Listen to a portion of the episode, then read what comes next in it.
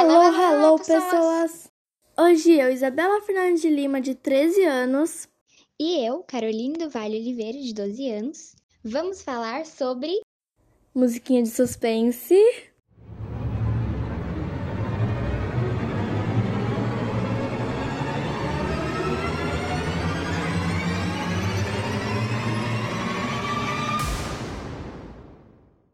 compostagem. Nós vamos virar cientistas e te ajudar, a pedido da professora Fabiola, nossa prof de ciências. Bem-vindos ao Laboratório Glitter!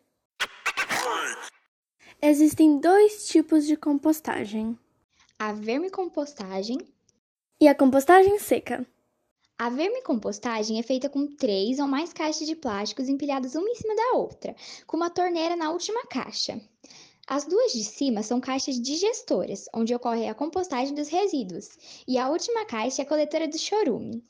A degradação total da matéria orgânica acontece entre 2 a 3 meses, e, e esse tipo de composteira também tem uma fácil manipulação, já que no último compartimento todo o líquido fica armazenado e, de acordo com a quantidade, pode ser retirado via torneira. Quem não curte ter minhocas em casa, outra opção é a composteira seca. O segredo dela é a forma que você irá utilizar para mexer a mistura e assim prover oxigênio para o processo.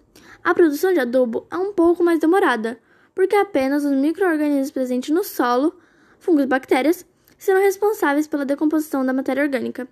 É possível fazer a compostagem seca em um recipiente específico ou então sobre o próprio solo.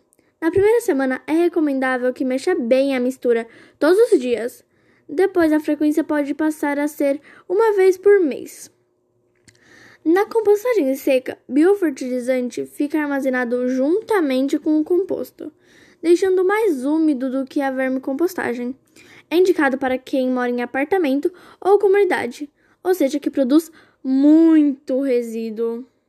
Curiosidades: a vermicompostagem é feita com minhocas, diferente da compostagem seca. O fato é que a composteira seca demora mais tempo e a outra não. E a compostagem seca não precisa de um lugar específico para ser feita.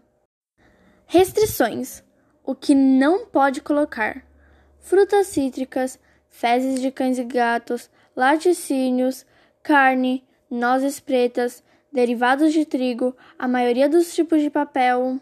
Arroz, serragem de madeira tratada, carvão vegetal, plantas doentes, gorduras, alho e cebola, cascas e polpas de frutas cítricas. É isso, pessoas cientistas. Usamos o site Eclicle. Se escreve E maiúsculo, C maiúsculo, L minúsculo, Y minúsculo, C minúsculo, L minúsculo e E minúsculo. E Tchau.